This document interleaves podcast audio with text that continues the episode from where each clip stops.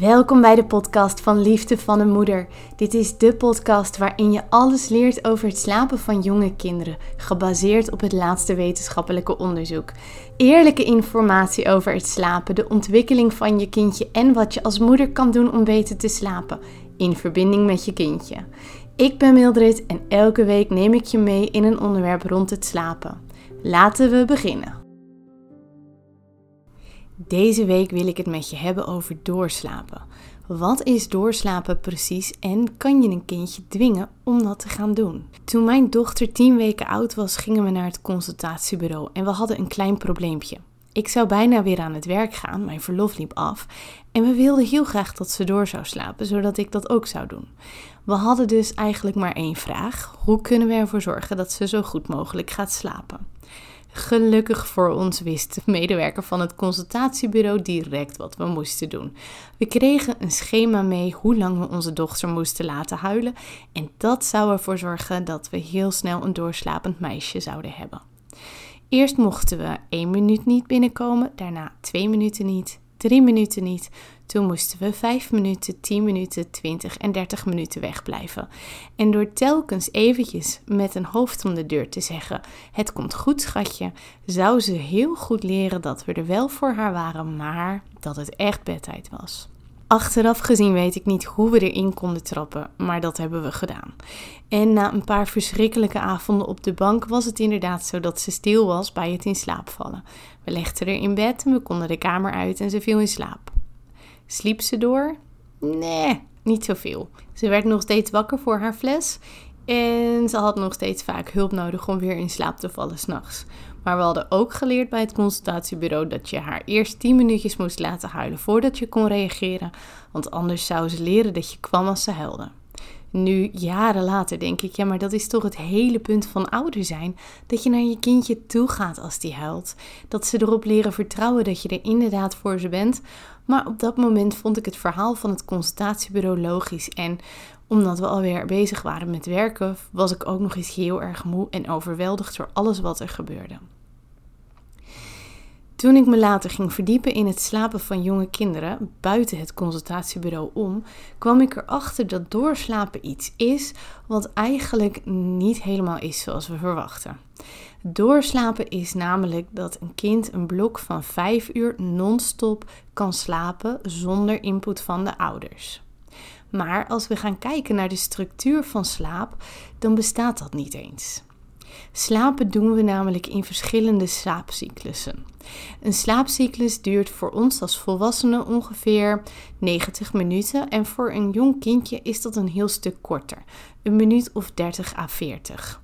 Vaak zie je ook dat kindjes na 30 à 40 minuten even kort wakker worden, de omgeving scannen en als ze zich veilig genoeg voelen, geen honger hebben of ander ongemak ervaren, dan vallen ze weer in slaap. Een stuk van 5 uur doorslapen voor een jong kindje betekent dus dat een kindje een keer of 5 à 10 wakker wordt tussendoor en vervolgens weer zelf in slaap valt. Doorslapen is dus niet dat een kindje als een blok in slaap valt en vervolgens 5 uur lang roerloos blijft liggen. Het is belangrijk dat een kindje tussendoor even wakker wordt, want het zorgt ervoor dat hij niet te diep in slaap valt en daarmee beschermt het ook tegen wiegedood. Vaak zie je dat kindjes echter veel vaker wakker worden. Soms elke 30 minuten, soms elke anderhalf uur. Het is heel normaal. Als een kindje eenmaal de ergste vermoeidheid eraf heeft geslapen, zullen ze merken dat er een bepaald ongemak is. Ze hebben bijvoorbeeld een natte luier, ze voelen zich angstig of ze willen graag een slokje drinken. Zeker kindjes die met de mond open slapen kunnen daar last van hebben. Maar wist je dat honger tot zeker anderhalf jaar ook gewoon een valide reden is voor een kindje om wakker te worden? In het eerste deel van de nacht geeft je lichaam het meeste groeihormoon af. En dus groei je in die tijd het hardst. Geen wonder dat een kindje dat zo hard aan het ontwikkelen is, na een aantal uur gewoon oprecht honger heeft. Er wordt zoveel verbrand tijdens het slapen dat het helemaal niet gek is dat ze veel willen drinken. Je hoort daarom soms het advies om een kindje een flesje te geven om te gaan slapen, zodat ze met een lekker volle buik gaan slapen. Nou weet ik niet of je wel eens in slaap bent gevallen nadat je een avondje bij de wok met een all you can eat bent geweest, maar ik slaap niet goed met mijn buik, zo vol dat ik er niet eens op kan liggen. En dat geldt ook voor jonge kinderen. Onderzoek laat zien dat het helemaal niet helpt om je kindje extra vol te stoppen voor bedtijd met het doorslapen. Sterker nog, soms is het juist nog iets moeilijker om daarna goed te slapen. Met zo'n volle buik zorg je er soms voor dat een kindje juist extra darmkampen krijgt en veel meer de input van de moeder of vader nodig heeft om weer lekker verder te kunnen slapen. Daarnaast kunnen er tig andere redenen zijn waarom een kindje wakker wordt in de nacht of na één of twee slaapcyclussen. Ik noemde er net natuurlijk al een paar, maar een kindje scant de omgeving. Ben ik nog warm genoeg of heb ik het misschien iets te koud? Lig ik nog fijn? Heb ik geen honger? Maar ook ben ik nog veilig? Kinderen zijn namelijk er heel erg op gericht om veilig te zijn. En nadat ze negen maanden in je buik hebben gewoond, is er voor een jong kindje maar één vorm van veiligheid. En dat is zo dicht als ze maar kunnen bij jou. Daarom zie je soms dat kindjes heel goed door kunnen slapen als ze dicht bij de moeder liggen, maar wel heel vaak wakker worden zodra ze op hun eigen matrasje of in hun eigen kamertje gaan slapen. Ze zijn dan simpelweg niet veilig genoeg om lekker te kunnen gaan slapen. Bij onze dochter werd ons aangeraden om slaaptraining te doen, omdat het zou helpen met het doorslapen van haar. Ze bleef dus sowieso wakker worden omdat ze af en toe honger had. En al snel kwamen we erachter dat dat gewoon een valide reden was en gaven we haar weer een flesje in de nacht. Maar we kwamen er ook achter dat het in principe helemaal niet zo heel veel uitmaakt of ze zelf in slaap kon vallen. Er zijn namelijk zoveel redenen waarom een kindje s'nachts wakker wordt. Die kan je helemaal niet opvangen met één of twee veranderende slaapassociaties bij het in slaap vallen.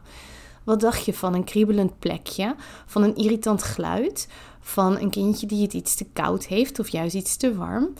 Sommige kinderen worden wakker van de pijn omdat er tandjes aan het doorkomen zijn of omdat er een verkoudheid begint of druk op de oren. Er zijn zoveel redenen voor een jong kindje om even de hulp in te moeten schakelen van de ouders, dat het helemaal geen zin heeft om je kindje aan het begin van de nacht in slaap te laten huilen. Nu, jaren later, heb ik met zoveel verschillende ouders gewerkt en ik zie dat er eigenlijk twee groepen zijn. Ouders waarvan het kindje doorslaapt, maar die heel graag willen dat het kindje zonder hulp in slaap valt. En kinderen die zonder hulp in slaap vallen, maar vervolgens elke anderhalf uur wakker zijn. Het een is geen garantie voor het ander. Wat er dan wel nodig is om door te slapen? Een aantal dingen. In eerste plaats is het nodig voor een kindje om zich helemaal veilig te voelen. Maar daarbij is het ook heel erg belangrijk dat een kindje mentaal klaar is om door te slapen. Zolang ze dat niet zijn, is het bijna onbegonnen werk om je kindje te gaan helpen om door te slapen. En mentaal klaar zijn betekent dat ze voldoende in staat zijn om zichzelf te kunnen kalmeren. Vreemd genoeg lees en hoor je overal dat dat rond zes maanden zou moeten zijn, maar dit is niet juist. Sterker nog, rond zes maanden neemt het vermogen om jezelf te kunnen kalmeren even af. Daarna bouwt het langzaam weer op, maar kent het nog een aantal dieptepunten. Hoe drukker een kindje groeit en hoe drukker een kindje ontwikkelt, hoe moeilijker het voor een kindje is om zichzelf te kalmeren. En daarom zie je ook rond 9 en rond 18 maanden een flinke dip. Onderzoek laat dan ook zien dat er veel kindjes zijn die juist rond 9 en rond 18 maanden extra hulp nodig hebben van de ouders om weer in slaap te vallen. Maar helaas lees je juist ook in allemaal boeken en blogs dat je met 9 maanden echt niet meer met je moet laten sollen en je kindje gewoon mag laten liggen. Het is echter niet waar. Als je kindje om je hulp roept, mag je dat geven, want dikke kans dat ze het ongemak niet zelf kunnen oplossen. Als een kindje in paniek raakt, hebben ze namelijk daadwerkelijk jouw hulp nodig om weer tot rust te kunnen komen. Ze zijn mentaal nog niet zo ver ontwikkeld dat ze zichzelf echt kunnen kalmeren. Is doorslapen dan helemaal niet mogelijk? Natuurlijk wel. Er zijn kindjes die dat gewoon prima kunnen en die vanuit zichzelf met een week of zes of een maand of zes helemaal gaan doorslapen en nog maar heel zelden wakker worden. Is het dan de norm? Nee, dat absoluut niet. Onderzoek laat zien dat het ongeveer om zo'n 30 à 40 procent van de kinderen maar gaat. Dat betekent dat als jij dit luistert en je kindje nog vaak wakker wordt s'nachts, dat je helemaal niks verkeerd hebt gedaan. De kans is groot dat je kindje je echt nodig heeft, anders zou die niet om je huilen. De makkelijkste oplossing als je kindje nog niet doorslaapt, is om je kindje bij je te nemen.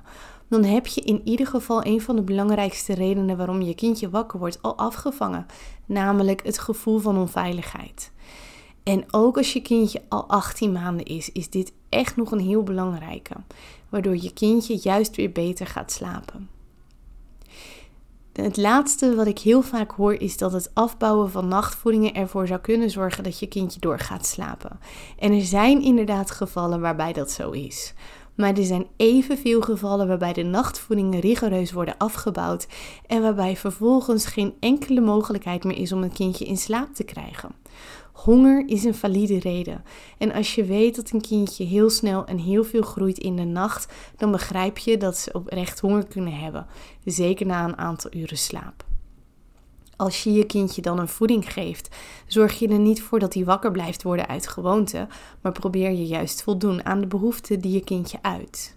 Dus doorslapen, het is zeker mogelijk, maar het is voor heel veel kindjes niet weggelegd en daarmee voor heel veel ouders niet.